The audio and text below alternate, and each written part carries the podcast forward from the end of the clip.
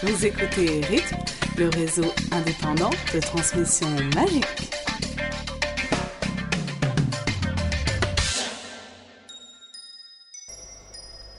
Bonjour et bienvenue sur l'épisode 26 de la Rythme. Avec nous, comme d'habitude, euh, Elena, Salut Bruno, Purple et moi-même. Alice. Bonjour Elena. Bonjour Bonjour Purple. Et il manque d'Eddie Gull parce que lui il déménage et il a pas internet. Bonjour Bruno. Oui, bonjour. Voilà. Alors bonjour à Lady Gull Voilà. dans ces cartons. Donc malheureusement, ce sera sans Deagle aujourd'hui.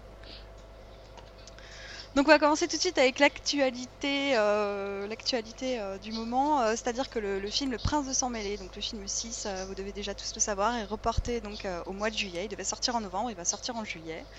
Donc euh, j'imagine que les réactions euh, sont pas super tendres. Vous avez quelque chose à dire? C'est la plus Ouais. grosse arnaque de l'histoire de la Pottermania à mon avis. On est tous déçus là, ouais. Rien que ça, voilà. On va Mais porter on- plainte. moi je, je trouve au, Ouais, au moins ils ont été honnêtes quoi. Ils ont dès le début, c'est une question de fric. On s'est rendu, enfin on estime qu'on pourra se faire plus d'argent si on le sort en, dans un an plutôt que tout de suite et on en profite au maximum. Plutôt que tous les autres trucs avant on disait oui non c'est uniquement pour le bien de la saga. Là c'est clair, c'est honnête, c'est franc. Euh, et voilà, c'est le, la seule raison, c'est l'argent. C'est à cause de Batman tout ça. Oui, c'est enfin c'est décevant parce qu'on Oui, c'est la faute de Batman. C'est décevant parce qu'on doit attendre plus longtemps, mais d'un autre côté, euh, bon bah ils sont honnêtes, ça ça fait un peu plaisir parce que on a l'habitude de les entendre nous raconter plein de bobards et là, euh, pour une fois, bon bah oui, c'est bien, ils mettent le fric en avant et ils l'avouent donc. euh, bon, voilà, Bah, on va bien. attendre, mais au moins on sait pourquoi. C'est bien, au moins il l'assume. Et c'est aussi un petit peu euh, de la faute de la grève des scénaristes, je crois. D'après euh, les raisons, euh, disons, un peu sous-jacentes, c'est que, euh, c'est que, étant donné la grève des scénaristes qu'il y a eu donc fin 2007 et 2008, que je me trompe pas, oui voilà c'est ça, eh bien, eh bien, il y aura peut-être une petit, un petit déficit de films en fait pour l'année prochaine. Donc face à cette concurrence qui sera peut-être un peu faible, bah ils en profitent. Ouais, et puis surtout cette année ils ont. Cette... Oui, enfin voilà, ils profitent. Mais de cette année surtout ils ont bien rempli leur caisse avec le film Batman là, Ouais, qui voilà, est sorti il y a Batman, pas longtemps. Et voilà quoi, ils ont ils ont fait disons euh, leur euh, leur taux de l'année là et puis euh, s'ils mettent deux gros films cette année et rien l'année prochaine, euh, ils vont avoir un super trou. Donc c'est pour ça ils ont préféré décaler aussi pour euh, cette raison. Mais alors après, qu'est-ce que vous en pensez de leur argument comme quoi Enfin, voilà, là, euh, ils vont se faire plus d'argent en sortant en juillet? Parce que leur, euh, ce sur quoi ils, se, se- ils basent leur argument, c'est de dire que le film 5 est sorti pendant l'été et que euh, c'est celui qui a le mieux réussi, à part le film 1. Euh, Ouais, bah Mais, euh, justement. Justement là, moi j'y crois pas trop cet argument parce qu'il y a un truc, c'est que le film 5 il est sorti mais dans une période de ouf où on avait le jeu vidéo qui était euh, assez innovateur en même temps et on avait surtout le tome 7 qui sortait bah, 10 jours après quoi. Tout le monde était à fond dans Harry Potter et tout donc euh, voir le film, euh, lire le livre après, tu passais des vacances avec Harry Potter. Là t'auras juste le film et tu seras en vacances, tu vas pas te déplacer pour un film. Et en plus, enfin, justement, pour le, film 5, ils avaient en- donc toute cette pub gratuite grâce au tome 7 qui sortait. Ils avaient ouais, l'effervescence de la Pottermania. Et puis euh, aussi, enfin, ce qui est bizarre, c'est qu'ils disent ça, mais en même temps, le film 3, qui est l'autre film qui est sorti pendant l'été, est lui le film qui a fait le moins d'argent. Donc s'ils prenaient ça comme point de référence, ils se diraient, ah bah non, surtout, il faut éviter l'é- l'été à tout prix et tout. euh. donc, euh, Non, puis je crois qu'en plus, euh, Bah, je pense qu'ils sa- vas-y. ils savent ce qu'ils font et puis euh, comme le disait comme le disait Elena, c'est euh, ils ont ils ont un certain équilibre dans leur budget. Là, il y a Batman, donc ils se font un max de thunes et puis ils ont besoin d'avoir un équilibre pour 2008 avec leur gros film qui sera Harry Potter et et enfin je pense que s'ils font cette s'ils prennent cette décision là, c'est qu'ils ont des bonnes raisons de le faire. Donc à mon avis, ça va leur rapporter plus que s'ils le sortaient en novembre. Sinon, ils l'auraient pas fait. Puis donc il y a un autre truc, c'est que les Américains, de toute manière, ils ont l'habitude de sortir les gros films familiaux ou les gros blockbusters l'été, de toute manière. Alors que nous, on sait très bien que qu'il y a aussi plein de films qui marchent très bien à la rentrée, sans vouloir forcément citer Lucas et la nouvelle trilogie de Star Wars. Eh ben lui, il les a sortis plutôt à la rentrée. Plutôt à... Ouais, non, c'est vrai. Les périodes de Noël La aussi, elles Fantôme sont était sortie en automne ou vers novembre. Et c'était euh, La Menace Fantôme, les deux autres, je sais plus. Mais c'est vrai que nous, quand il commence à faire moche, eh ben on va plus au ciné. Et euh, il marche aussi très bien, mais en France. Alors que eux sont très euh, centristes, un peu, très centrés sur leur pays. Et eux, les films- l'été, pour eux, c'est une bonne période, quoi. Alors ils pensent d'abord à ça. Je sais pas. Mais c'est vrai que ce que disait c'est l'autre l'autre grosse période pour les films américains, c'est quand même euh, Thanksgiving, donc fin novembre, début décembre, ils en sortent plein euh, à Mm. ce moment-là aussi. Donc euh, c'est pour ça que les premiers films Harry Potter, c'est à ce moment-là. C'est c'est l'autre moment où tu mets tes gros blockbusters. Bon, en même temps, peut-être que ça va marcher aussi, Puis moi, parce je que bon, comme Harry tu Potter, disais, euh, voilà, comme tu disais tout à l'heure, bon, c'était le film 3 qui est sorti en été, mais le, le film 3, euh, il n'y avait pas encore des super chiffres, alors que là, quand même, le 4 et le 5 ont, ont bien cartonné, et le 6 est quand même pas mal attendu. Donc, à mon avis, il peut quand même faire euh, tout à fait euh, remplir les conditions du, de l'été, puis euh, euh, faire euh, gagner euh, un paquet de fric aussi, quoi. ouais, enfin, Alors, moi, je à trouve mon- que Vas-y, pardon, désolé.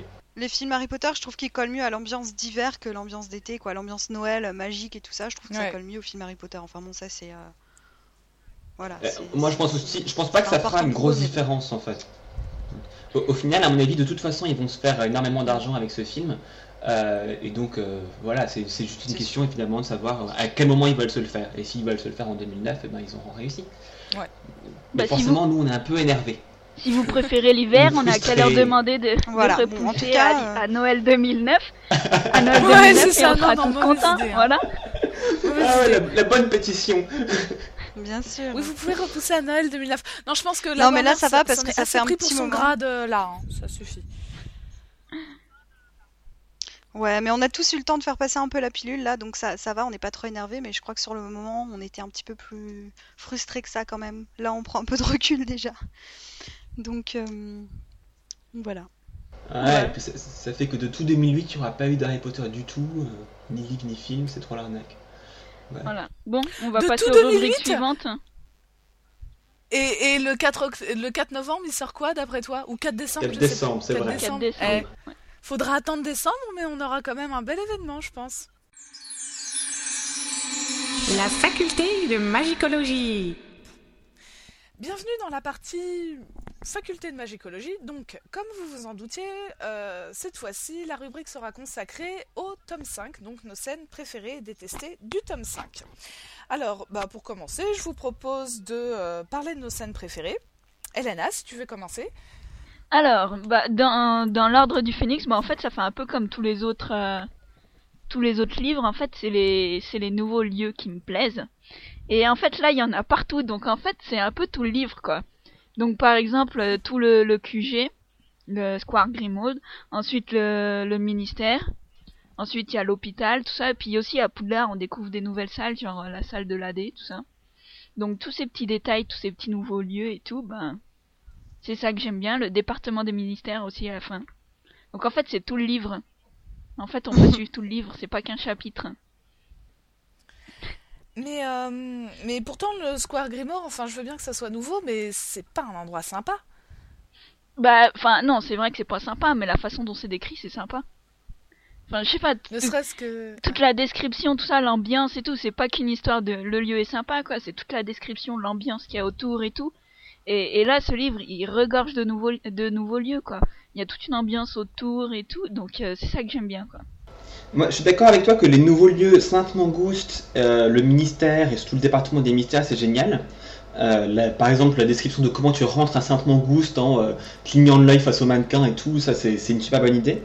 Par contre, le, le 12 Place Grimord, j'ai pas trouvé qu'il y, y avait particulièrement de- d'éléments inventifs, créatifs et tout qui faisaient que tu fais Ah ouais, ça c'est trop bien. ça m'a moins impressionné que le chaudron baveur ou le chemin de traverse et tout ça. Ah un non, truc si, top, moi j'aime bien le tableau de la mer qui gueule dans tous les sens à chaque fois que tu rentres, ou des petites têtes là, des, des elfes et tout Voilà les têtes réduites des elfes. Mais bon, c'est- vrai, c'est une, ambiance glauque quoi. T'as pas envie de vivre dans cette maison, mais euh, mais c'est c'est c'est bien quand même quoi. Enfin moi ça me plaît quoi. La maison toute crasseuse avec des pixies et tout ça quand ils font le ménage et tout, ils découvrent euh, des, des tasses qui sautillent, qui te mordent les doigts, c'est c'est juste excellent moi je trouve. Il y a pas besoin que l'endroit il y a soit. aussi, euh, il y a aussi la grande tapisserie avec l'arbre généalogique, qui est super bien faite dans le film d'ailleurs, je trouve. Que, enfin, celle-là, elle est quand même super intéressante.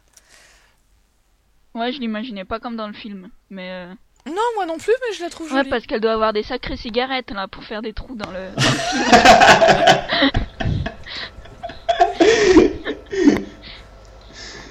c'est vrai que c'est vraiment des, des chouettes endroits.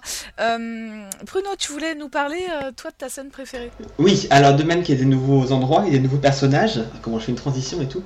Euh, donc moi, ce que j'aime beaucoup, c'est euh, Luna Lovegood, qui est quand même absolument excellente. Je dirais, elle n'est pas aussi bien que Ginny, mais elle est pas loin. Euh, et donc ce que j'adore, c'est la scène dans le Poudlard Express où on découvre Luna, où ils sont donc dans le même compartiment. Notamment, ce qui est génial, c'est quand Harry lui emprunte le chicaneur et lit les articles écrits par euh, le père de Luna, qui sont à mourir de rire. Enfin, c'est du grand n'importe quoi. Et, euh, le pire, c'est qu'en même temps, c'est- pas tellement improbable quand tu compares à ce que nous on lit dans la presse tous les jours.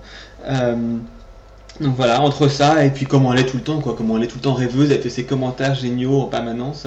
J'adore ce personnage. Ouais. Mm. Elle est vraiment. euh, C'est vraiment un des gros atouts du tome 5, moi, je trouve, Luna. Elle est vraiment bien. Ouais. Ils Et d'ailleurs, pas seulement dans la partie Poudlard Express, quoi, même. euh, Enfin, dans tout le reste du livre, quoi. Ouais, partout tout le C'est, temps, euh, elle est géniale. C'est euh, vraiment chouette. C'est c'est un personnage qui apporte beaucoup euh, ouais, dans ce bouquin, je trouve. Ouais, puis d'ailleurs, on se dit même à un moment, est-ce qu'elle est pas un peu amoureuse de Harry ou le contraire Parce que vu ce qui se passe euh, dans le au club, euh, club de Slug et tout dans le tome 6, euh, non, je trouve. C'est un bon personnage. Ah, tu vois, moi, je pensais qu'elle était amoureuse de Ron. Parce qu'elle rigole à ses blagues. euh, et Oui, tout. oui, oui, en plus, ouais, t'as complètement raison. Il y a, il y a Non, quelque chose. vrai, elle est bien. Enfin, elle s'intègre. va- Enfin, et pourtant c'est Luna, mais quelque part elle s'intègre vachement bien. Et euh, d'ailleurs, dynamique. en, en parlant d'intégration, ce qui est, on va dire, intéressant, c'est qu'il y a dans ce tome 5, là au début dans le Poudlard Express, où Harry est trop dégoûté de devoir s'asseoir dans le même compartiment que Neville et Luna. Euh, et il regrette vachement, genre quand Cho Chang arrive et qu'il- qu'elle le voit avec, euh, avec ces gens-là, il est super déçu. Et après, au début Oui, du puis en plus 6, il est couvert d'empestine ou un truc comme ça quand elle arrive. En plus. Mais par contre, au début du chapitre du tome 6, pardon, euh, pareil, il commence dans le Poudlard Express, il est aussi avec Neville et Luna, et là, ce coup-ci, il est super content d'être avec eux. Et donc, quand t'as une nouvelle fille super belle, Romilda Vane, qui arrive et qui lui dit, euh, qui, qui rentre, il dit non, non, je suis bien avec eux, c'est mes amis et tout. Donc, comme quoi, Harry a grandi, Ouais. il a Il mûri. évolue le petit. Il a plus honte de ses amis, c'est bien. Et, et- et d'ailleurs, pour ajouter à ça, euh, dès le tome 5, Ginny, elle, est contente d'être avec Neville et Luna. Comme quoi, elle, elle a mûri avant Harry. Super. Ouais, mais ça c'est un truc de fille. Hein. Les filles sont matures plus tôt hein, à cet âge-là. Enfin bref, ça Et, c'est. et, et Ginny aussi prend plus d'am- d'ampleur dans ce livre. c'est pas moi qui l'ai dit. C'était pour faire plaisir à Pruno. Tu, auras tout le loisir de parler de Ginny dans le tome 6, un promis. Donc moi je vais enchaîner avec euh, ma scène préférée. Alors moi en fait c'est un tout petit moment qui va engendrer plein de trucs. C'est quand euh, euh, Hermione explique donc à, Ron et Harry que, que bah, ils apprennent rien en défense contre les forces du mal et, qu'il leur faudrait un vrai prof et, et, et c'est toi Harry. C'est à toi d'être notre prof de défense contre les forces du mal. Oh j'étais émue. Je trouvais ça trop mignon. Et puis résultat, ce qui en découle, c'est évidemment euh, la scène de la tête de sanglier, que moi j'adore. Quand il est là, euh, ouais, enfin vous savez, j'ai pas fait grand chose. Ouais, mais t'as fait ça, t'as fait ça, t'as fait ça. Oui, enfin j'ai été beaucoup aidé quand même, hein. Et puis, et puis c'est surtout du réflexe, et puis. Ah, j'adore. Il est modeste quand même.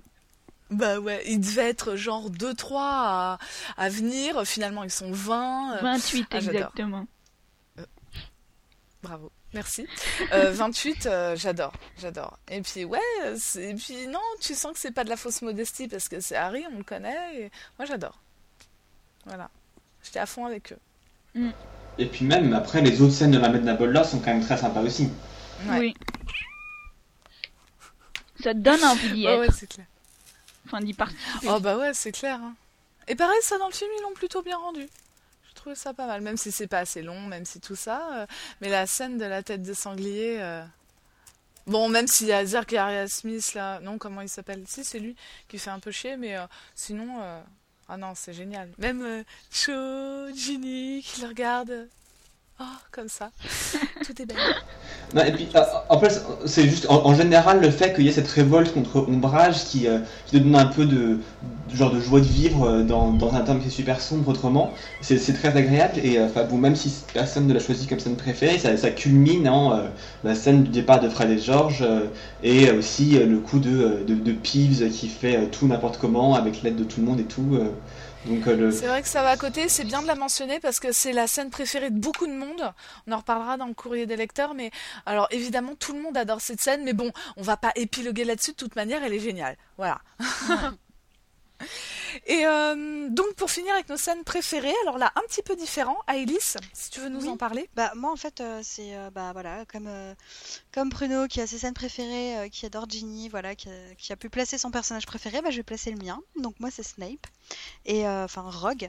Et donc mes scènes préférées c'est celle avec Rogue, c'est-à-dire euh, l'occlumency parce qu'on on en apprend euh, on en apprend quand même un petit peu sur euh, sur Rogue, sur sa façon de fonctionner. On peut se poser pas mal de questions sur son vrai rôle, est-ce qu'il est méchant, est-ce qu'il est gentil, enfin il y a pas mal de, passages ambigus dans les séances d'occlumency. Et, et puis on rentre, on rentre dans sa tête quand même à quelques moments. Et il en fait baver à Harry, et ça, moi, ça, j'adore toujours. Donc, puis j'aime bien parce que, enfin, on voit toujours l'am- l'ambiguïté du personnage et, euh, et puis sa façon un petit peu vicieuse, enfin, euh, pas très sympa de s'adresser à Harry, qui, euh, qui est vachement présente dans ces scènes-là. Et euh, moi, j'aime bien ce personnage justement parce qu'il a ce discours-là, et dans, dans le tome 5, on est, on est bien servi là-dessus. Donc euh, voilà, l'occlumency, puis Snape surtout, quoi. On a aussi la, dans, dans la pancine. Oui, après, oui, après, il y a la de, de sa ouais. jeunesse. Jeunesse pas super glorieuse hein, quand même, mais bon. Non, mais c'est un passage super important, quoi. C'est euh, Ah mais elle est géniale cette scène. c'est c'est Ouais. le passage qui, qui détermine la suite. C'est le passage euh, finalement clé pour, euh, pour le, le tome 7. Et, euh, et donc voilà, on, on, on comprend pas trop sur le moment ce que ça représente. Et finalement, on se rend compte à la fin que c'était euh, la clé était là, quoi. Ouais.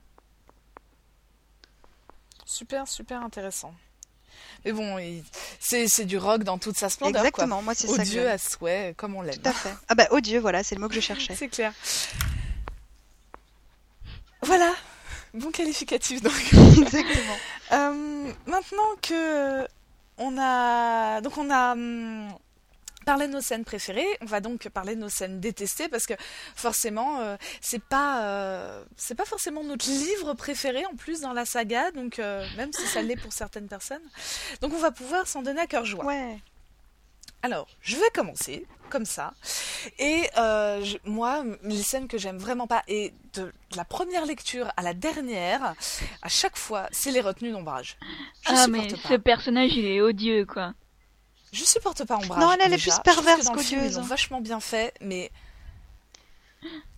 Aussi, Oui, ouais. ah non, mais complètement. Elle est plus perverse. Elle, elle le fait écrire avec, euh, avec une plume qui lui détruit la main et tout. Je ne dirais pas de mensonge, mais c'est absolument horrible. Déjà, les scènes de cours où il essaye de, de s'exprimer, euh, il a, il a pas le droit. Il peut même pas s'exprimer. Et puis alors là, les scènes, c'est, euh, c'est tout bonnement euh, atroce. Euh, puis en plus, bon, tous les à côté de je ne dis rien, je souffre en silence parce que je suis un vrai homme, euh, je ne dis rien et euh, je mets l'essence de Moorlap sur ma main, ça me saoule. Pardon. Ouais, non, mais c'est vrai, quoi. Donc, euh, c'est non seulement les, les scènes vraiment, les retenues, parce que elle, elle est, elle est absolument abominable, mais en plus, c'est lui, là, à côté, au film fatigue. Ah, c'est vrai qu'il est, il est relou Harry dans tout ce tome, euh, à, à gueuler contre ses potes. En, euh, euh, récemment, j'ai découvert l'expression euh, le, le Harry verrou majuscule, qui représente quand il passe son temps à hurler tout le temps dans le tome 5. Donc Oui. tout ce qu'il dit est écrit en, en majuscule tout le temps. C'est insupportable. Ouais, Et donc voilà, donc apparemment, il y, a- il y a plein de gens qui l'appellent Harry verrou majuscule. Verrou majuscule. Ah, c'est pas mal ça. Mais tu sais, c'est exactement ce que j'allais dire. Mais Harry, déjà au début, il est insupportable. Au milieu, il est chiant. Et à la fin. Bon, à la fin. Bon, tu nous parleras de la fin après. Parce que je crois qu'il en tient une sacrée couche là aussi. Euh, Donc voilà. Elena, si tu veux nous parler de ta scène Oui, oui, bah moi aussi, c'est un personnage euh, qui est odieux. Enfin, il, il est déjà pas très glorieux dans les trois premiers, enfin les quatre premiers tomes. Quatrième aussi, il était un peu chiant. Mais alors le cinquième, il me gonfle, c'est Percy, hein, avec la, sublime lettre qu'il envoie à, à, Ron pour, euh, ouais, il faut que tu suives ombrage et tout, faut que tu, faut que tu, un vrai lâche-botte quoi. Mais incroyable quoi, à, à croire qu'il a pas compris la, la leçon de, de ce qui s'est passé avec son, son mentor euh, l'année dernière, donc euh, Monsieur Crouton quoi. Mais ouais, peut-être qu'il faut que tu rompes les liens avec Harry, blablabla et tout. Je, je serais fier de toi et tout. Bref. si tu veux venir préfet en chef et tout, écoute-la bien et tout. Et il m'a gonflé, quoi. Et euh, pareil, un peu plus loin, on le voit réapparaître aussi dans la scène avec euh, où ils sont tous dans le bureau de Dumbledore, là, quand euh, Cafard apparaît sur euh, le front de Marietta et tout, puis que là, Ouais. il est là. Il met vraiment un lèche-cul, quoi. Oui, oui, monsieur le ministre, oui, oui, oui, oui, oui, oui, oui, oui. Et voilà, quoi. Il m'a saoulé. Mais c'est vrai que euh, Ombrage, on peut la détester parce qu'elle est absolument perverse, abominable et tout. Mais Percy, dans ce livre-là en particulier, on peut aussi tout à fait le détester parce que il est, il est tout simplement euh, pareil, odieux, vraiment, euh, vraiment désagréable. C'est c'est surtout Bah, ça, un moi, ce que je lèche-bot, quoi. C'est ça qui m'a Ouais. plus énervé. Ce que moi je trouve le plus détestable chez lui, c'est un, un détail, hein, mais c'est quand, quand il reçoit un, un, un- un pull tricoté par sa mère pour Noël et qu'il le, le renvoie par la poste sans rien dire. Ah euh, oui, j'avais oublié Ah ça. oui, ça c'est triste, la pauvre maman. c'est- immonde. Ah Mais ouais, bon. mais t'imagines, la mère, elle doit avoir mais le cœur brisé après ça, quoi. Il est pas cool, ce type. Non, vraiment pas. Elle aurait dû le tuer, ça nous aurait fait des vacances. Tu le noies quand il est bébé, comme les bébés chats. Mais non, mais non, je parle de J.K. Rowling, elle aurait dû le tuer dans le tome Ah 7 et puis nous fout la Je parlais de Molly. Oui, elle aurait pu le tuer plus tôt. Mais on n'aurait pas eu le côté euh, c'est triste, euh, tout ça, parce que ça aurait été tant mieux. Euh, on enchaîne. Alice. Oui, alors euh, moi, euh, je vais pas épiloguer là-dessus, mais euh, parce que j'en ai déjà parlé largement dans tous les tous les podcasts, quasiment j'ai l'impression, mais c'est toujours la même scène que je peux pas supporter et que je zappe à chaque fois que je lis en tome. C'est le seul chapitre que je zappe dans tous les chapitres de tous les livres de toute la série que je ne peux pas supporter, que je trouve nul et inutile. C'est le, évidemment, attention suspense, le chapitre avec Grope, voilà. Donc euh, oui, je le trouve nul et sans intérêt. Donc on va dans la forêt, ça dure trois heures, on marche dans cette forêt, on sait pas où on va. Ah, il, il- il- explique rien, on le suit. euh, et puis ça dure vraiment longtemps quoi. Et puis enfin, elle nous décrit en plus vachement bien ce qui se passe autour et ça nous intéresse absolument pas. Et puis on arrive là-bas, on se retrouve face à un géant, super, d'accord? Donc on se dit, on se dit au moins il faut qu'il ait, il ait de l'importance. Je veux dire, ce chapitre il aurait été justifié s'il avait eu euh, une importance pour la fin. Mais là, manifestement, c'est pas vraiment le cas. Donc euh, même avec le recul, je me dis que ce chapitre est encore plus inutile que ce qui paraissait à la première lecture. Donc euh, voilà, c'est juste chiant à mourir. Et euh, enfin voilà, s'il faut Mm. vraiment prendre un chapitre, pas seulement dans le tome 5, mais dans toute la saga, pour moi c'est celui-là. Et, euh, et voilà quoi, enfin il, il représente, euh, il représente le raté quoi du, du bouquin. je suis un peu dur, mais Ouais. Non, mais tout à Ouais, fait. associé à ça. euh, non, vas-y, Elena. Non, parce que je disais que tout à fait, parce qu'en fait, quand tu lis le tome 5 et que t'as pas encore lu les deux derniers, tu te dis peut-être qu'il va se passer quelque chose avec les géants, c'est juste une introduction et tout. Mais quand tu lis le tome 6 et 7 et qu'il se passe rien du tout avec les géants, Voilà. bah t'es juste dégoûté, quoi. tu te dis c'est euh, Ouais. c'est 25 Ce que je pages disais, perdues dans, ah, le, dans le tome 5 qui auraient pu servir à autre chose, qui auraient pu être utilisées autrement ou qui auraient pu être carrément zappées. Euh, et voilà, c'est 25 pages perdues. Je sais pas exactement combien, mais environ 25, je crois. Parce que ce qui va avec euh, aussi, c'est le résumé d'Agrid, du voyage d'Agrid avec les géants Ah oui. et tout, qui est. pff, qui est Et ça, Ouais, c'est c'est pareil. ce que j'allais dire. c'est. À la limite, gros, ça passe, mais. euh, Si au moins il avait fricoté un peu avec euh, l'autre là, il serait passé des choses intéressantes, mais même pas. Même pas. ça n'a aucun intérêt du début à la fin. C'est- Et en plus, c'est un tome qui est super long, qu'elle voulait raccourcir et tout, euh, qu'elle a dit qu'elle trouvait trop long. C'était c'était super facile de couper groupe. Ouais. C'est- Je veux dire, euh, il Je comprends pas le et, euh, et le récit d'Agrid aussi, elle aurait pu nous le couper parce qu'il est encore pire que groupe à mon avis. D'ailleurs, euh, dans les, les forumers de la Gazette, donc, euh, ont un sujet pour, pour essayer de déterminer quels sont les personnages qui ne sont pas indispensables. Euh, Gros arrive en tête, hein, je Oui. pense. Mm. Il n'y a pas de sondage, mais je pense qu'il arrive en tête quand même. hein. Tout, le, tout le monde peut s'en passer de Gros. On est d'accord. Euh, et donc, pour finir, Bruno, Ah oui. euh, alors, moi en fait, il faut revenir en arrière au moment où le tome 5 est sorti, et surtout avant que le tome 5 ne sorte. Il faut se souvenir qu'entre le tome 4 et le tome 5, on a attendu 3 ans quand même. Euh, c'est la plus longue attente entre deux tomes, donc on voulait vraiment ce tome 5, on attendait toutes Elle les actualités enfant, encore plus crois, que pour le tome temps, 7. ça. Ouais, elle s'est mariée et tout, enfin elle a une vie personnelle, c'est pas ça qu'on lui demande. Insupportable. Elle, elle- elle avait pas à avoir de vie personnelle, je suis désolée. Mais non. Ouais. Enfin voilà, donc, donc toujours est-il que quand les premières informations sur le tome 5 sont sorties, on était super excités. Et donc la première chose qu'on nous a dit, c'était on- deux, deux extraits tirés du tome 5. Donc d'abord on nous, on nous sort le, le début du tome 5, euh, la journée la plus chaude de l'été, jusqu'à présent en tout cas, etc. Et après on te dit, plus loin dans le tome 5, Dumbledore dit à Harry, assieds-toi Harry, euh, je vais tout te raconter. Alors là, quand tu vois ça, t'es super excité, tu dis ah ouais, je vais enfin avoir la réponse, je vais comprendre la cicatrice, je vais comprendre l'éclair de triomphe, je vais comprendre le coup du sang, je vais comprendre la protection de Lily et tout. Donc déjà, t'as traversé tout le livre pour arriver à ça, qui est à genre 20 pages de la fin, et tu lis, et te- Dumbledore raconte rien du tout. Ouais. Tu sors de ce chapitre, tu n'as rien compris. Euh, t'as aucune information supplémentaire, c'était, bah, ju- justement, ju- jusqu'à récemment, c'était ça la plus grande arnaque de la Pottermania. On nageait dans le Le squelette. flou. Donc j'ai été super déçu par ça, notamment parce que j'avais une attente aussi grande, et puis aussi parce que bon bah voilà, c'est c'est relou. Ouais, puis c'est vrai que cette, euh, quand il raconte la prophétie, je dis ouais, ok, une prophétie qui finalement, bah, comme toutes les prophéties, euh, elle se réalise, elle se réalise pas, mais bon, faut vivre sa vie quand Et même. puis elle quoi. nous dit quelque chose Et, et au-delà de ça, dans la scène, on retrouve notre cher Harry qui gueule et qui casse tout et qui est super. non, c'est vrai, il est pas agréable en plus ce passage. En même temps, il y a son parrain euh, qui est mort, je crois, non? Oui, c'est sûr, il a des bonnes raisons, mais même. D'ailleurs, dans les scènes détestées, on aurait pu dire la mort de Sirius, que au départ personne n'a compris, parce que oui, il passe à travers le voile et personne ne le Moi, je comprend. pensais qu'il allait que- rouvrir le rideau et qu'il allait parler, non? Coucou, je suis retour. Voilà. Même pas.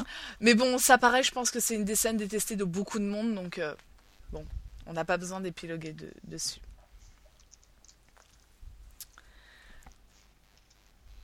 Et euh, oui, mais d'ailleurs pour revenir sur la mort de Sirius, pour le dire, c'est que aussi on savait qu'il y avait quelqu'un qui allait mourir, il y avait quelqu'un qui allait mourir, pardon. Et donc pendant tout le livre, je sais pas pour vous, mais moi j'avais la peur au ventre à chaque fois qu'on voyait quelqu'un, j'avais peur que c'était lui qui allait mourir. Ouais. Donc dès le début, on voit le corps de Ron dans, dans l'épouvantable de, de Mrs. Weasley. Après, on voit Mr. Weasley qui se fait prendre.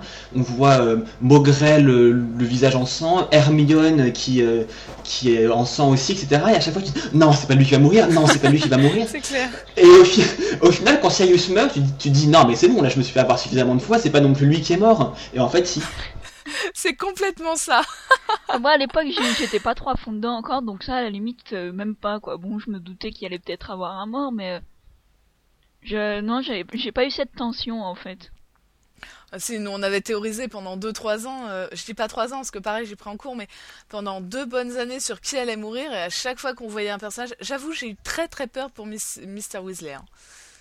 Là, je pensais que Bah, c'était et bon C'est normal, à à la base, il devait mourir dans cette scène. C'est juste que finalement, elle a pas voulu le faire. Mais euh, initialement, c'était prévu qu'il meure. Joe, la miséricordieuse. C'est beau. Donc, euh, bah voilà, quelque chose à rajouter dans nos scènes préférées et détestées? Bah que finalement ce tome 5, qui est le tome détesté de tout le monde, avec le tome 2, il est pas si mal que ça quand même. Oui. Il est trop long, mais il est pas si mal que ça. Il est trop. Faudrait virer gros. Voilà, faut virer quelques scènes, mais sinon, il est, euh, il est, il est super intéressant. De même, voilà, tu vires Lockhart et tout ça, mais ah bon, non, mais euh, moi, je Lockhart, Lockhart, je l'aime bien. Non, je le vire, lui, moi. oh, et ça là, spéciale dédicace. Euh, non, mais là, ouais, gros, et puis, euh, puis, puis la prophétie à, à deux, deux sesterces, là, à la fin. Euh, non, c'est deux ouais. Non, puis surtout, Euh. surtout c'est- c'est l'ordre du phénix. Donc l'ordre du phénix, on a quand même... euh, Ouais, déjà, euh, déjà au début, tu te demandes ce que c'est déjà l'ordre du phénix, donc après tu l'apprends, quoi. Mais je veux dire, la, la guerre, on voit quand même la guerre qui commence à s'installer, quoi. Les deux camps qui commencent à, à se préparer un peu, et tu te dis, ouais, dans le 6 et le 7, ça risque d'être grandiose, quoi. Mais par contre, je trouve ça un petit peu dommage qu'il y ait euh, la surenchère sur la fin euh, au ministère de la Magie, parce que je trouvais que la fin avec les mange-morts était assez top comme ça. Pourquoi il a eu, elle a eu besoin de, de rajouter le combat euh, avec Voldemort? Ah Il si, a la la classe, classe, le combat. il mais je le que combat avec à chaque Voldemort. fois, c'est Voldemort qui arrive à la fin, tu vois. À part dans le 3, que- c'est pour ça que j'aime beaucoup le 3, que là il y a une surenchère. Ça prend son non, intérêt mais- parce que Dumbledore meurt dans le tome Non, mais suivant. ça prend son intérêt surtout Mais parce qu'il il fallait pas le dire, de que, que Voldemort ne pouvait Ouais. pas posséder Harry. Et ça, on n'aurait pas pu le savoir si euh, s'il n'était pas venu dans- à la fin du tome 5. Oui. Ouais, c'est vrai, le coup de lame et tout, machin, oui, ça c'est important et ça prend toute son importance dans le set Voilà. et tout après. C'est vrai, c'est vrai, mais je trouve que c'est un petit peu de surenchère. Et il aurait pu le posséder sans qu'il y ait de combat avec Dumbledore. C'est vrai. Non, mais aussi Dumbledore et Voldemort qui combattent. Enfin, Dumbledore en combat, il, est- il a tellement la classe. Ce qui est génial, c'est que t'as le combat avec donc tous les mange-morts et tout l'ordre de Phoenix. Puis tout d'un coup, Dumbledore arrive. Et là, les mange-morts, ils partent en courant. Ouais, c'est Et vrai. il fallait pourtant, quand même pas qu'on voit combattre hein. une fois, quoi. Hein, et pourtant, ils On étaient l'a en train de gagner. combattre avant et on le voit plus combattre Ouais. après vraiment, donc il fallait quand Ouais. même qu'on ait une fois un vrai combat Voldemort-Dumbledore et on... Ouais, mais encore Voldemort Bah oui, mais bon, c'était le combat. euh, Encore Voldemort, tu vois, tome 1, tome 2, tome 4, tome 6 Ouais, bon, d'accord. Moi, le, le combat à la fin du 5, c'est mon préféré. Hein. Ok, d'accord, ça nous donne un autre sujet de conversation. euh, Les combats dans les films, Oh, euh, oui. dans les livres, pardon. Pour une autre fois. Merci beaucoup.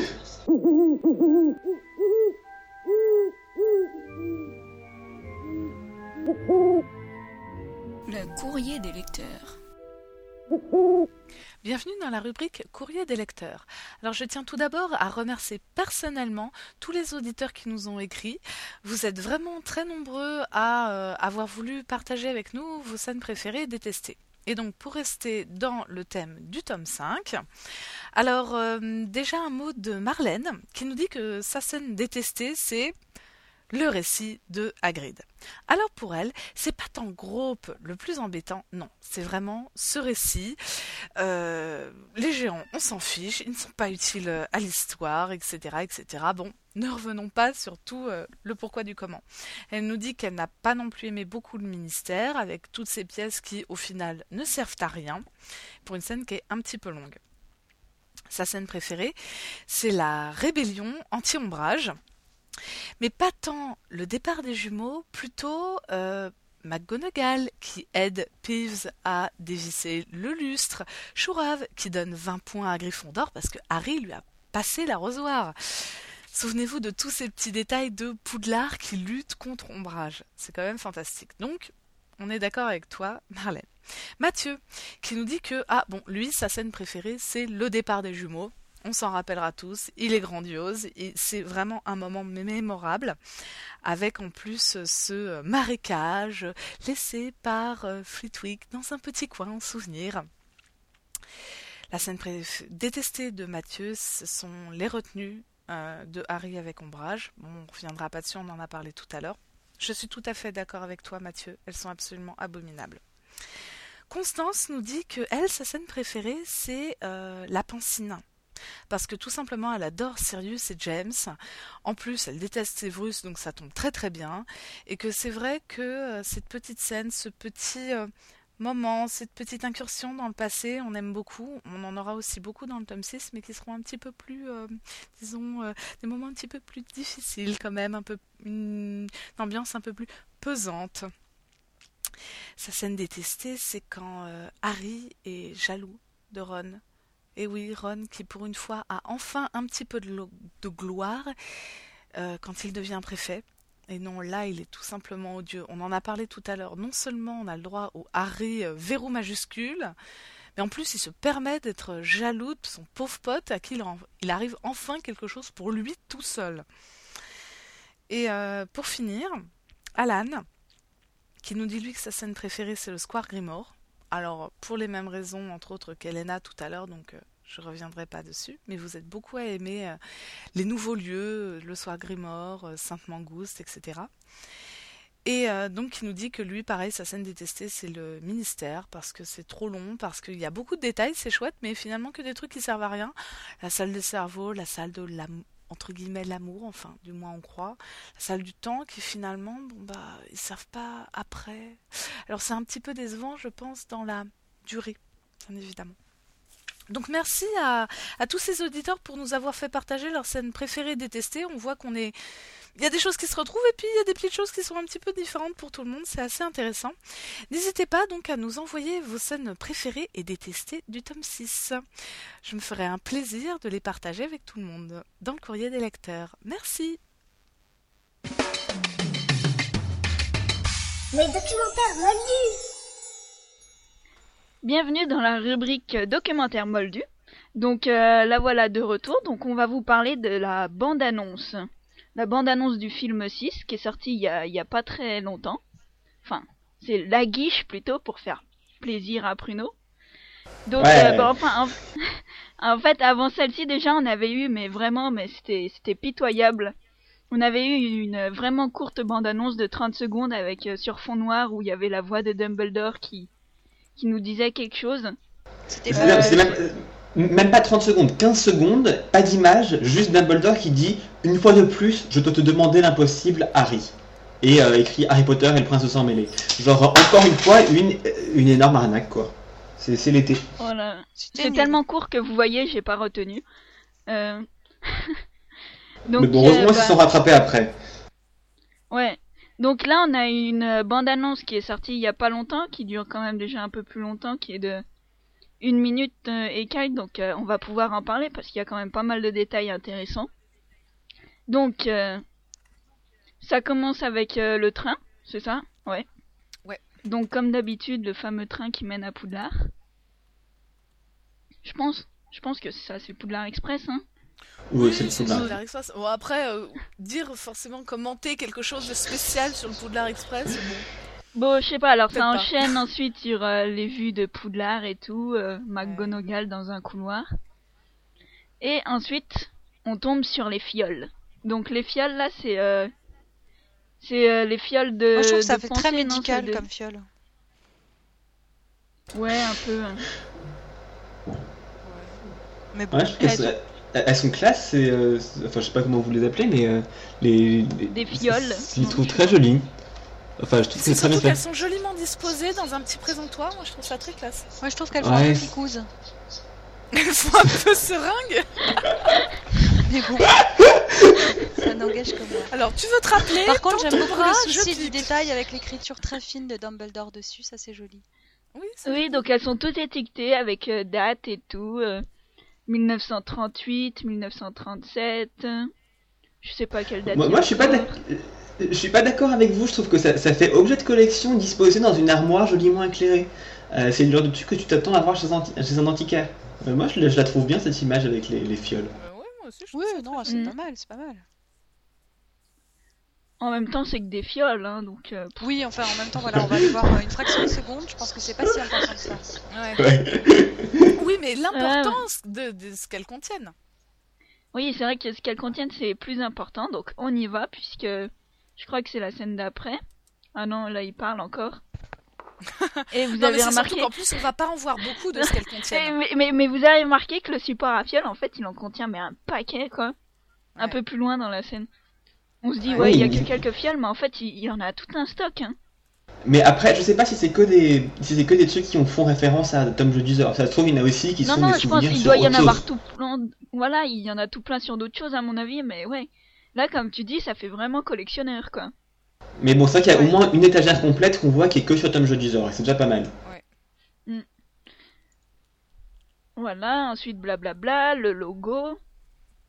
Et Bah alors avant ça, je voudrais, je voudrais dire que Dumbledore, là, il raconte à Harry, donc il parle et il dit euh, Je vais te montrer euh, genre le, plus, le souvenir le plus important de tous ceux que j'ai réunis jusqu'à présent.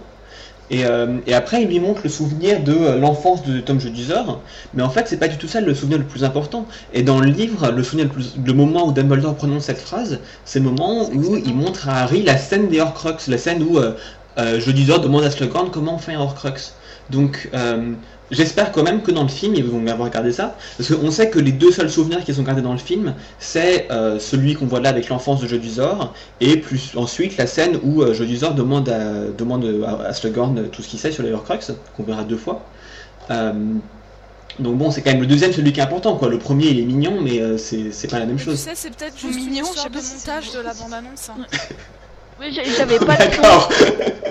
J'avais pas le son, donc euh, c'est vrai que j'ai pas entendu, mais ouais, maintenant que tu le dis, ouais, mais si ça se trouve, c'est c'est qu'une histoire de montage, quoi. Ouais. Après, il y aura Ouais, peut-être. euh, de- Comme, euh, comme ils nous ont coupé euh, plein de scènes dans les eaux, enfin, ils nous ont fait des montages bizarres euh, pour euh, la bande-annonce de l'Ordre du Phénix, là aussi, ça Ouais. doit peut-être Oui, être il me semble qu'on avait eu un débat similaire sur un truc dans la bande-annonce de l'Ordre du Phénix, euh, quelque chose qu'ils avaient coupé Oui, et qu'ils avaient euh, remonté. Je sais plus sur Oui, quoi. parce que c'était pendant une scène de combat, je crois, qui se retrouvait projeté et compagnie, donc on avait D'accord. Supposé que c'était deux scènes de combat différentes. Je crois, hein. Mm. Voilà. Donc ouais, il faut savoir que c'est- tout découpé aussi en vrac, donc euh, Ah non, c'était le stupéfy du, du, du petit là sur Harry et Harry il vole vraiment en fait. Non, c'était pas une erreur de montage. Le stupéfixe de Colin Creevy. Je, Voilà. Je traduis. hein. Ouais, c'était ça. Enfin bref, peu importe. Donc on s'en fiche, c'était l'année dernière. Donc, on voit la scène de l'orphelinat. Donc ça, elle est bien comme euh, dans le livre, avec euh, l'orphelinat qui n'est pas très accueillant. Oui, Tom G. Duzor qui n'est pas très accueillant non plus, hein, vu le visage. Ouais, mais, enfin, mais, mais, mais- mais déjà, mais déjà, je sais pas, je sais pas si, je sais pas si vous avez remarqué, mais euh, l'entrée de, de, de l'orphelinat, quoi, il y a des pics en haut, on dirait un camp de concentration et tout. C'est horrible. limite, c'est limite, il y a pas des barbelés, quoi. Et euh, le A qui se casse la figure de orphanage. Enfin, voilà, quoi, c'est le vieux orphelinat pourri. hein. Ah oui, j'avais même pas vu le hack qui se cassait la figure, dis donc. Bravo. Ça fait un peu. Ça fait euh, effectivement, euh, ça fait ancienne prison reconvertie en orphelinat, mais ils ont plus d'argent et du coup ça s'écroule.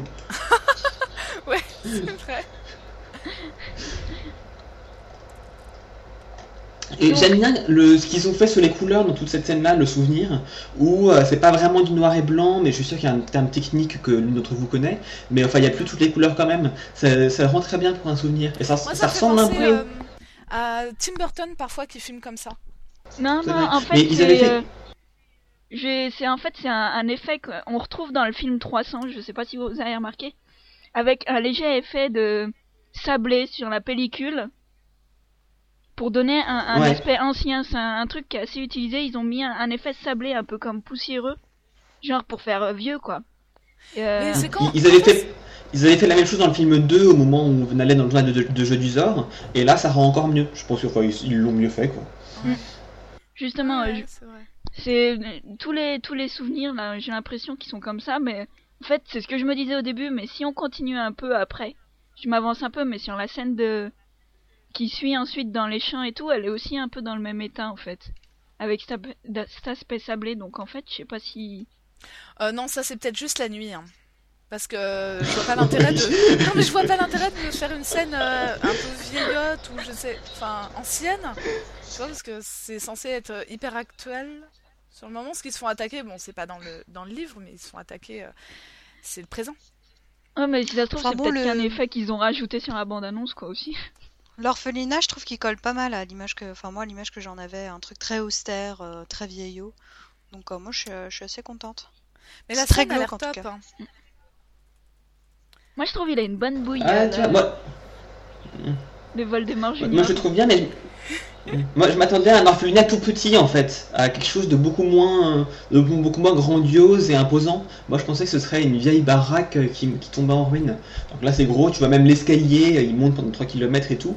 Euh, c'est vraiment un truc imposant et euh, un peu inhumain aussi, ce qui rend très bien, mais c'est pas l'image que j'avais en tête.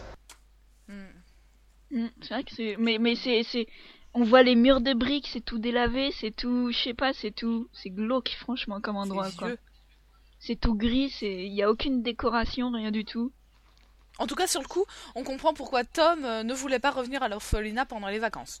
Ah ouais, ouais. Là, au moins, on lui en voudra pas, là, sur le coup. Hein. Ensuite, Ensuite euh, bon bah alors ça c'était pour euh, donc la scène du souvenir. Ensuite on enchaîne sur la chaîne la, la scène dans le champ. Donc on voit euh, Greyback. Bah, Attends, attends, avant de parler de ça, moi je voudrais continuer, euh, enfin, je sais pas, on n'a pas fini la scène du souvenir, il y a quand même la conversation entre Dumbledore et, euh, et Tom. Et puis Tom quand même, euh, le, le- la Ouais, performance. Tom joue sur lui-même. Bah j'ai dit qu'il avait une bonne bouille, c'est suffisant non? Bah non, attends, il est, il est, il est génial cet acteur. Je veux dire, il a, il a 11 ans et il joue comme un dieu. oh. Bon, on, on- on l'a vu que, on l'a vu que 15 secondes, d'accord. Mais bon, pour l'instant, moi je, je suis très enthousiaste pour, euh, pour lui. Non, c'est vrai qu'il joue bien. Il y en Après- a trop qui ont 11 ans qui jouent comme des pelles à tarte. Et ça, tu le vois, euh, tu le vois sur le film entier. Je veux dire. Je Oh bah oui, pour ça il suffit de regarder le film Ginny, 2 tu et. Ron. Ah ouais, je veux dire, c'est ridicule. Alors, ouais, on, on- on parie beaucoup sur lui et tout. Moi, pour l'instant, on en a vu 5 secondes, on verra. Je trouve que physiquement, il colle bien au personnage et ça le fait. Bon, après, on verra. Non, puis même, il a à un moment donné ce regard, euh, il y a une photo d'ailleurs euh, sur l'image, euh, il a vraiment le regard noir comme ça, il est, Ouais, c'est pour enfin, ça. il a l'air vraiment euh, glauque quoi comme, comme personnage. tout palo avec Mais je me demande si. ouais. Euh, Je me demande si l'acteur euh, qui joue, euh, Stephen, il lui ressemble vraiment à ça, quoi. Parce qu'à ce moment-là, c'est pas quelqu'un que j'ai envie d'avoir dans ma famille, personnellement. enfin, il est très bien sur le film, hein, mais pas trop près de chez moi, s'il vous plaît. Ouais, Mais il est assez, il est assez effrayant, moi, je trouve, quoi. film. Il est, il est très sombre euh, comme gamin, quoi. Euh, Je de toute façon, il il... sera à l'avant-première. On le verra. il- il- une fois qu'il va sourire devant les photographes, il aura une tête gentille, je suis sûre. Oui, ça c'est sûr. mais si ça se trouve, il... une bonne ouais, coupe voilà. de John, c'est tout, euh, ça ira. il a que ça quasiment comme scène, de toute façon. On le revoit pas après. Bah non. On a quasiment vu tout son... Tout ça... Oui, c'est vrai, on a quasiment tout vu. C'est pas faux, c'est pas faux. Voilà, en fait, on s'adapte sur des, un petit détail. Donc ensuite, il fait cramer l'armoire comme dans le livre, ça, pas de souci. Oui, après la conversation en tant que telle, enfin, moi je la trouve qu'elle elle colle, et puis voilà quoi. Ouais. Il n'y a pas grand chose à dire, on n'apprend rien de nouveau. Enfin, ouais. Donc, dans les champs. Donc, on voit Greyback, on voit Harry qui court, on voit euh, Ginny en. en Ouais, Ginny. de- En robe de Mais, chambre. euh, excusez-moi de vous interrompre, mais juste un truc, euh, je crois qu'on en avait déjà parlé, mais ils ont repris les mêmes briques que pour le ministère de la magie, là, dans l'orphelinat. Ouais, c'est les mêmes briques rouges, ouais. Et après, ils nous disent qu'ils Ouais, ont pas assez dans de thunes et qu'il faut qu'ils sortent le film en juillet. Bah, on comprend mieux, quoi.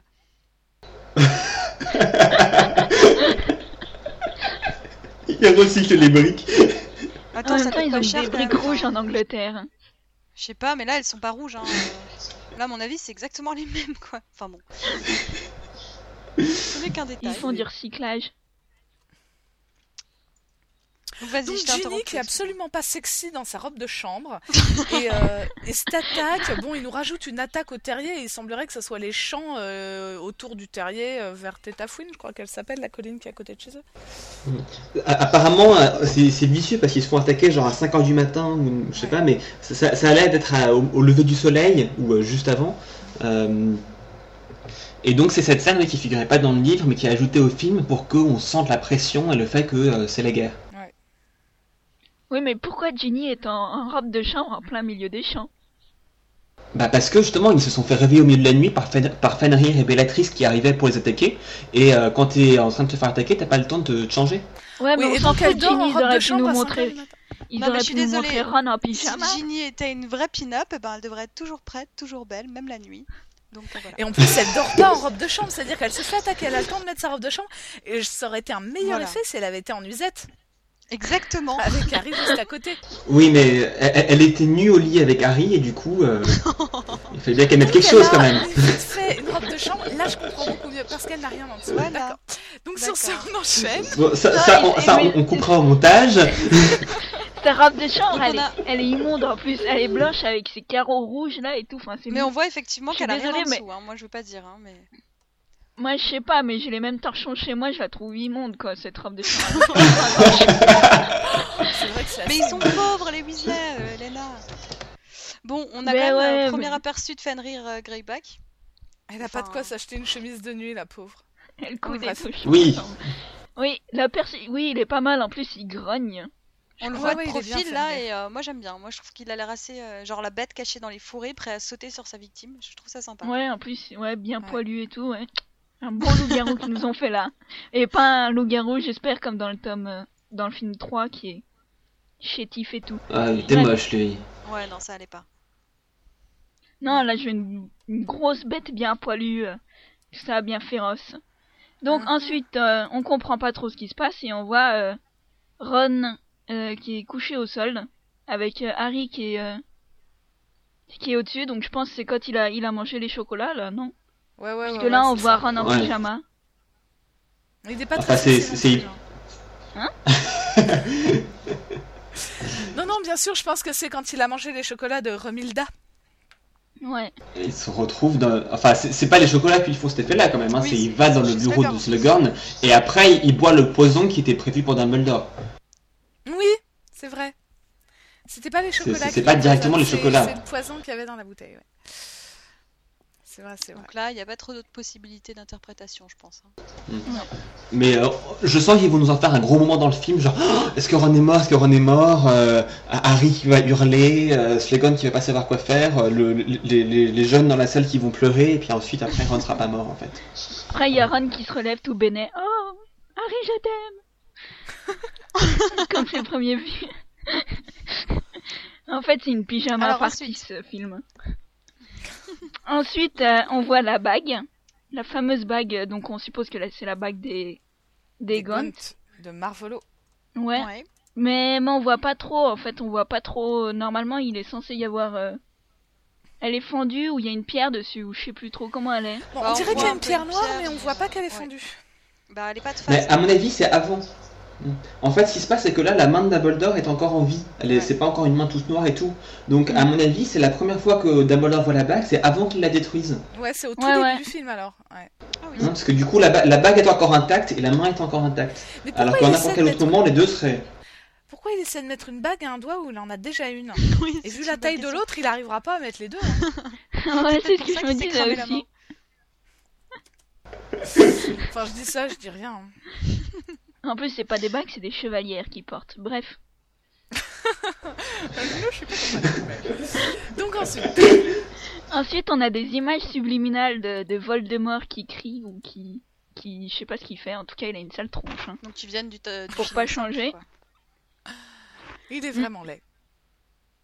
Et ensuite, on arrive à la fameuse scène de la caverne. Alors, la caverne, je sais pas si vous avez remarqué, mais le sol, on dirait des cristaux. Et franchement, quand j'ai vu ça, moi aussi, j'ai pensé à Superman, quoi.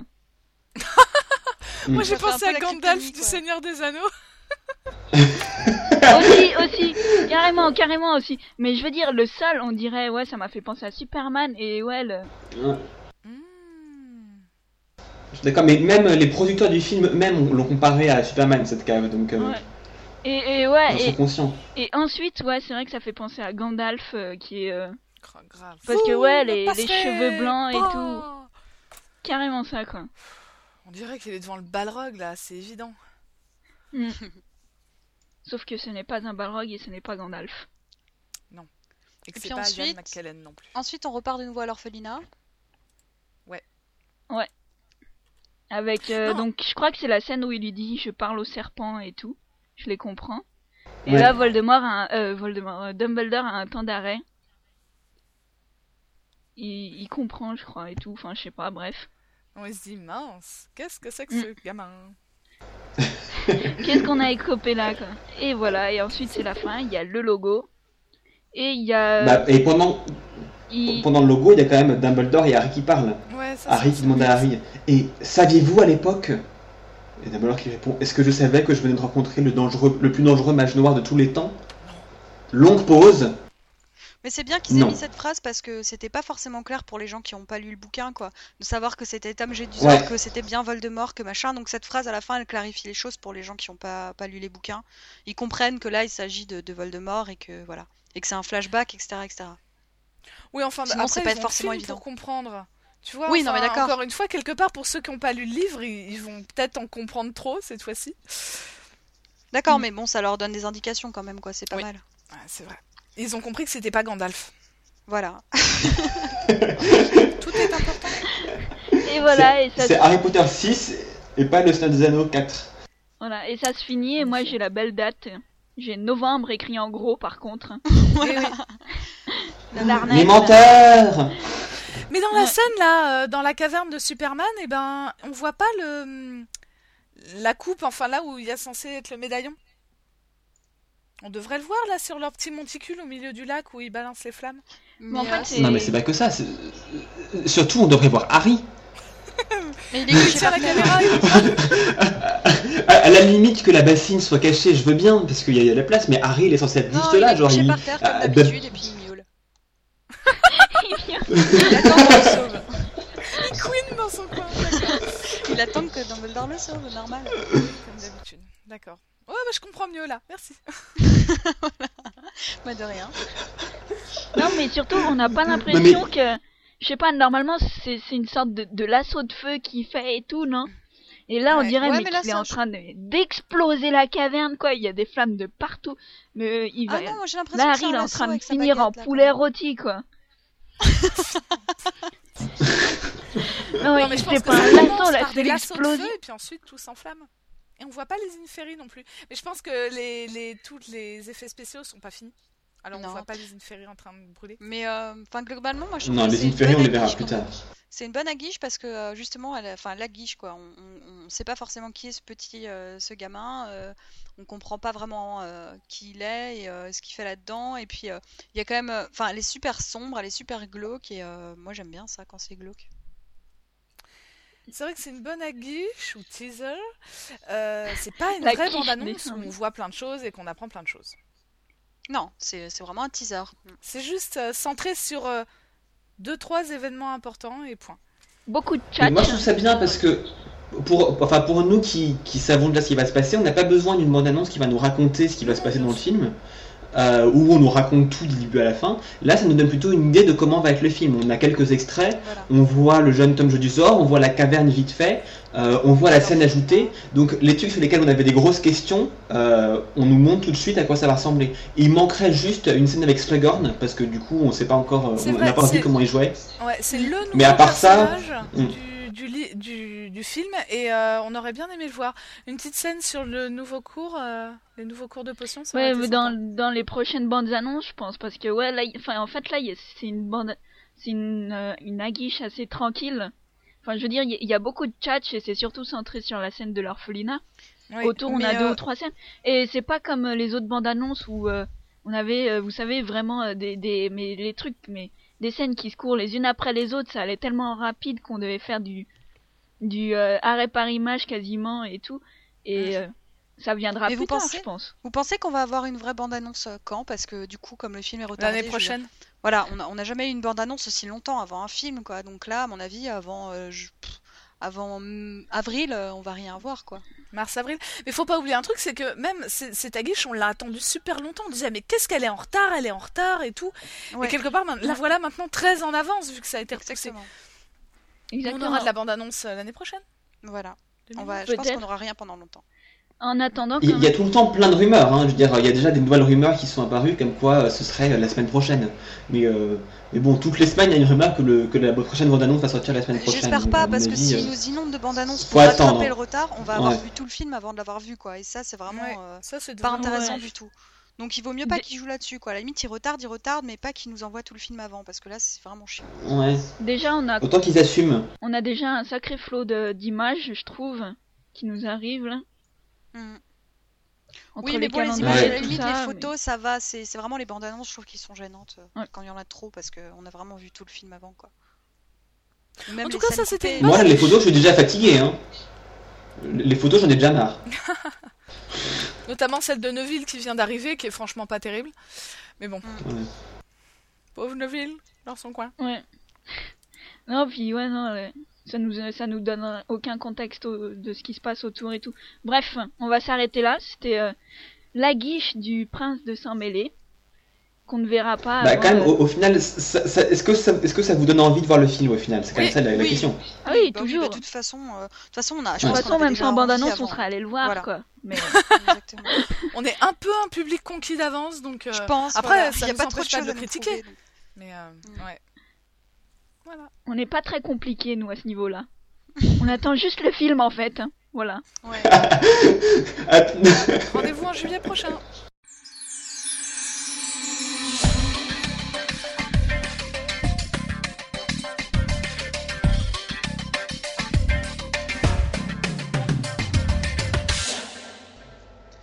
Et donc pour la première fois, là on va instaurer ce qui va être, j'espère, une nouvelle tradition. En fait, euh, on s'est rendu compte que bah, d'une part le Wizard Rock c'est bien, et que d'autre part euh, on a une radio, et que d'habitude à la radio il y a de la musique quand même. Donc à partir de maintenant, à la fin de chaque épisode, on va vous passer une chanson de Wizard Rock. Alors pour ceux qui ne le savent pas, le Wizard Rock c'est pas forcément du rock, mais c'est toujours euh, des chansons qui sont écrites et qui tournent autour du thème de Harry Potter, donc souvent qui sont écrites par exemple du point de vue d'un personnage de Harry Potter. Ce qu'on va vous passer, ce sera d'habitude des chansons anglophones, puisqu'il y a beaucoup beaucoup plus de groupes anglophones que de groupes francophones. Et on va essayer de varier les genres, euh, de varier les thèmes et aussi de passer à la fois des groupes connus et des groupes moins connus. Alors si vous, vous avez un groupe de wizard rock que vous adorez, n'hésitez pas à nous le proposer et euh, j'espère qu'on aura des propositions qui nous donneront des idées pour ce qu'on va passer par la suite. Là, on va commencer par euh, ce qui est personnellement mon groupe de weird rock préféré, qui s'appelle euh, Riddle TM, que vous pouvez, retrouver pardon, sur MySpace à myspace.com slash riddletmmusic, d'attaché. La chanson qu'on passe là s'appelle Beyond the Veil. C'est une chanson qui est en l'honneur de Sirius, euh, puisqu'on vient de parler de- du tome 5. euh, C'était logique d'avoir une chanson en son honneur. Mais euh, n'hésitez pas à aller écouter leurs autres chansons, ils en ont énormément, des magnifiques. euh, une qui s'appelle Forge qui m'a quasiment fait pleurer. Enfin voilà. Écoutez euh, ces chansons et on peut vous garantir que les chansons à la fin des épisodes, ce sera la dernière chose de l'épisode. Parce qu'on sait que des fois la musique ne va pas vous plaire, hein, il y a des goûts et des couleurs différents. Ce qui fait que là, si cette chanson ne vous plaît pas, vous pouvez couper, il n'y aura rien après, et la prochaine fois, il y aura un style différent, donc avec un peu de chance, vous préférez la prochaine fois. Donc on se quitte avec Beyond the Veil de Riddle TM. Au revoir Au revoir. À bientôt.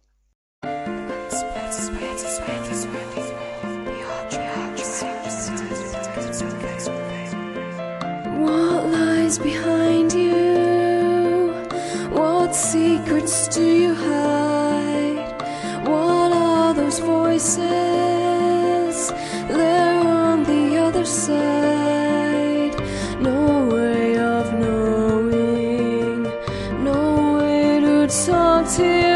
Unless you go all the way through. I can still hear